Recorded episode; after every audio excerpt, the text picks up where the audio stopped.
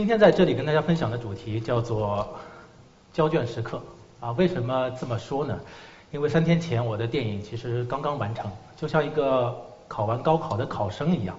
啊，带着多年的准备，然后拼命的在那儿写卷子，啊，希望把自己的所学所想全部表达出来，然后反复的检查，应该说是两年多的努力，然后六百多个兄弟姐妹的呃这样的一个成果就被锁定在一个小小的数字拷贝里面。啊，永远不能动啊，封存起来了。然后在八月份的时候呢，要等待各位阅卷老师的啊点评。所以在这个时刻里面，我就像当时回到了高考的那个时候啊，在这样一个考完试又在考分没出来的时候，呃，有一种忐忑、呃焦虑，呃，更多的是一种希望。啊，今天的十五分钟，我不是说我要粗暴的去安利这部马上就要上映的电影，而是我其实很想平心静气的停下来想一想，这一部部电影，这一张张卷子所背后代表的意义到底是什么？这个呢，是我呃，应该说是动画电影触电的第一个作品，试卷 Q 啊，完成的时间在二零零八年。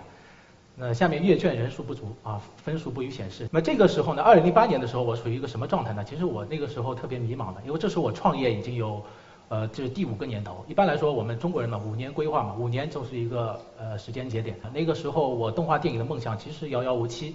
然后呢又是经济危机啊，奥运年其实经济又非常差。然后虽然说之前做了一些作品啊，做了一些短片，做了一些广告，也有一些小奖，但是离自己的电影梦想似乎越来越遥远。但就在这个时候，有一个制片人找到我说，他有一部电影，啊，做了一半，导演心脏病有问题，那么让我接手，啊，去做这部电影。那我我就兴冲冲的把所有的手里的事情给放下，赶紧过去看。啊，因为整个剧组就是十几个刚毕业的学生，然后镜头呢做了一千多个，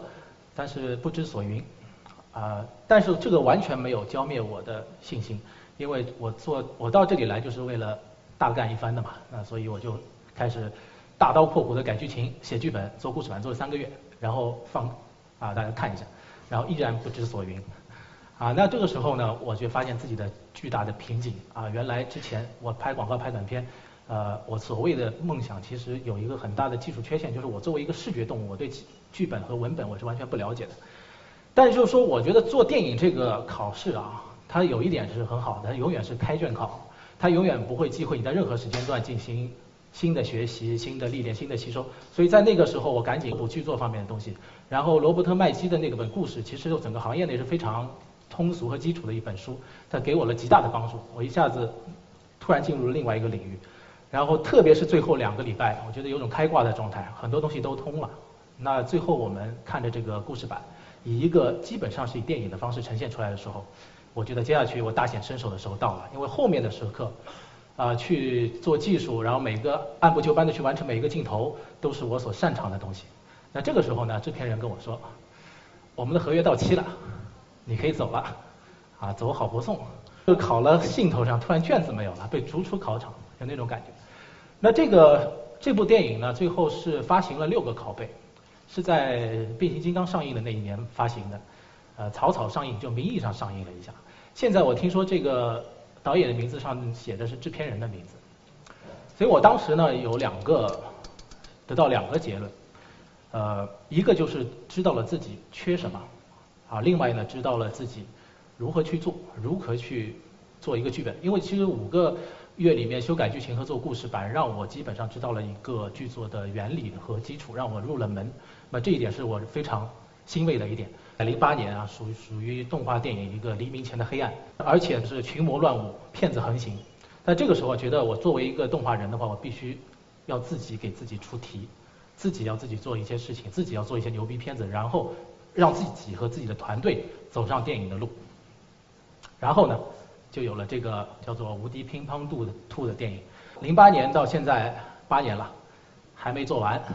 那我必须要澄清一下的是，当时我创作的最早创作的《无敌乒乓兔》和现在我们米粒影业就我所在的公司做的这个《无敌乒乓兔》已经是完全两个电影了。现在的《无敌乒乓兔》是由美国导演呃 Mike Johnson 编剧和指导的。前一段时间呢，我也在和他联合导演这部影片，但是和我当当时做的那个故事已经完全没有关系了。啊，我们花两年时间才找到第一笔启动资金，而且正当是样片做完、剧本做完的时候，而且也被金马影展这时候也看中入围了创投。那影展也去过了，也有不少的合作意向。其实还在蛮顺利的时候，投资人不见了，那团队也突然就解散了。所以这是一下子项目停摆了，给到我了很大的一个打击。但是就是我们现我现在这个时刻回头去看，如果当时不是自己拟了这样的一个考题拼命去做的话，可能现在也不会有后面的电影，啊也不会可能也不会有现在我们这样的一支组成的一个团队。现在我们洋洋洒洒的很几百号人，然后有美国导演、国际班底，啊用的巨额的投资在完成这部电影的时候，虽然不是再由我来主导，也不是我以前我自己喜欢的那个故事，但是。毕竟我们的团队走上了电影的路线，这个是让人非常欣慰的。那再回到二零一二年，那这时候呢迎来了另外一个机会，那就是呃《龙之谷破晓奇兵》这部电影。这部电影呢是改编自人气网游啊《龙之谷》的一个电影。在二零一二年的时候呢，这个游戏在一个巅峰的状态，它据说是注册用户有一亿人次。然后活跃玩家可能有多少多少，反正是非常惊人的数字。这个在当时对于我当时这个心态来说，这样一部作品其实弥补了我当时很多的呃遗憾或者失落吧。因为这个作品它首先用现在流行的话来说，它是一个有 IP、有情怀的一个作品。因为有毕竟有那么多玩家在那里，所以对于我之前经历了那么多年风雨原创路特别不顺利的时候，有这样的一部作品出现，让我感觉到特别的踏实。啊，因为它有现有的受众群，而且本身我也是一个奇幻的爱好者，我喜欢《指环王》，我希望能够把它打造的不一样一些。然后呢，这也是我们米粒影业以及我我个人终于有一个成绩单的一个作品啊。我们两年里面快马加鞭做了一部还算不错的作品，然后最后成绩出来之后呢，其实特别是票房成绩啊，远远没有达到我们的预期。呃，这里面原因有很多种啊，特别是这个票房成绩对于我们这部投资很大的。作品来说，使公司也一度进入了非常困难的时期。还好我们后来又呃熬过来了。呃，我觉得票房不如人意有很多个原因。但如果说我作为创作者从自己自己身上找原因的话呢，我觉得是当时创作的路线过于保守了。也这给我的一个教训，就是在整个影片创作中，观众其实可以接受缺点的，但绝对不能接受你平庸。但还好，所幸的是呢，我们这个片子上线之后，特别是后来在网络上线以及在那个呃电影频道上线之后，观众其实国内的观众是非常惊讶的啊，说哎，中国人做了一部完成度很高的电影，啊，也获得了一些不少的惊喜和支持。那这样给了我们一个信心，那么我们就可以继续下一部作品，就下一张试卷就是这张，今马上就要上映的这个《精灵王座》。但大家很奇怪的就是，所谓的续集。为什么“龙之谷”三个字没有了？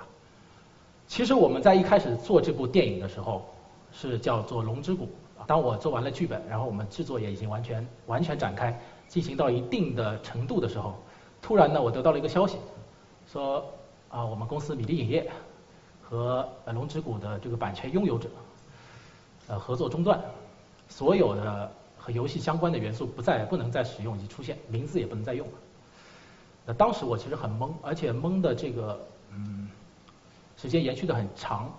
而且很长的话不单是这部电影，而且之前的种种不顺，包括破晓奇兵的失利，包括之前我讲的那些呃我的境遇创作上的不顺。其实我如果我的负能量揭开一角的话，可以吞没整个电影的。为什么？因为本身我们做龙之谷的时候是有情怀有 IP 嘛，那龙之谷不能用了，那游戏的这个 IP 不就没了嘛？这相当于是个原创的作品。那情怀也没有了，而且这部电影也没有中国元素，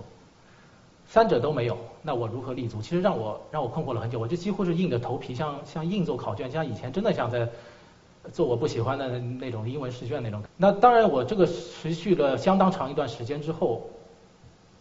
面对的不断的剧情的梳理修改，那终于有一天我突然豁然了。那这个豁然也是随着剧情终终于通顺，人物又开始鲜活起来的那一刻，我觉得突然想。我这样硬着头皮做是到底是为了什么？我原始的电影梦是为了什么？在当今在中国要做一部电影，难道你要靠情怀，要靠 IP，要靠中国元素去累积吗？难道难道这三者相加等于你去做一部好电影吗？你做电影的起点是什么？作为一个专业电影人，你要的是什么？你不是制片人，你不能要这三样东西。你做的事情和这三样东西其实是没有关系的。所以说，如果没有 IP，那就好好的去讲一个故事。如果没有情怀，就把人物原创的人物去塑造好，如果没有中国元素，那我还是个中国人，我有中东方的理念、东方的视角、有东方的价值观，这些东西在作品里面是不可能被磨灭的。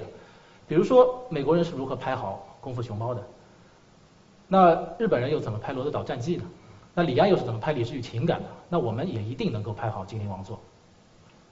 所以在前几天我看片之后，看完了之后，呃，我其实很欣慰，且这一部电影有啊人气段子手以及歌手薛之谦来唱演呃主题曲，所以也会受到相当的一种关注。啊，所以呢，嗯，在现在这个时刻啊，我是非常期待这个上映之刻的呃时刻的来临。我也会在各个评分网站以及各个比如说时光、豆瓣以及猫眼等等呃票务网站以及评分网站。等待着各位老师的评语以及分数，谢谢大家。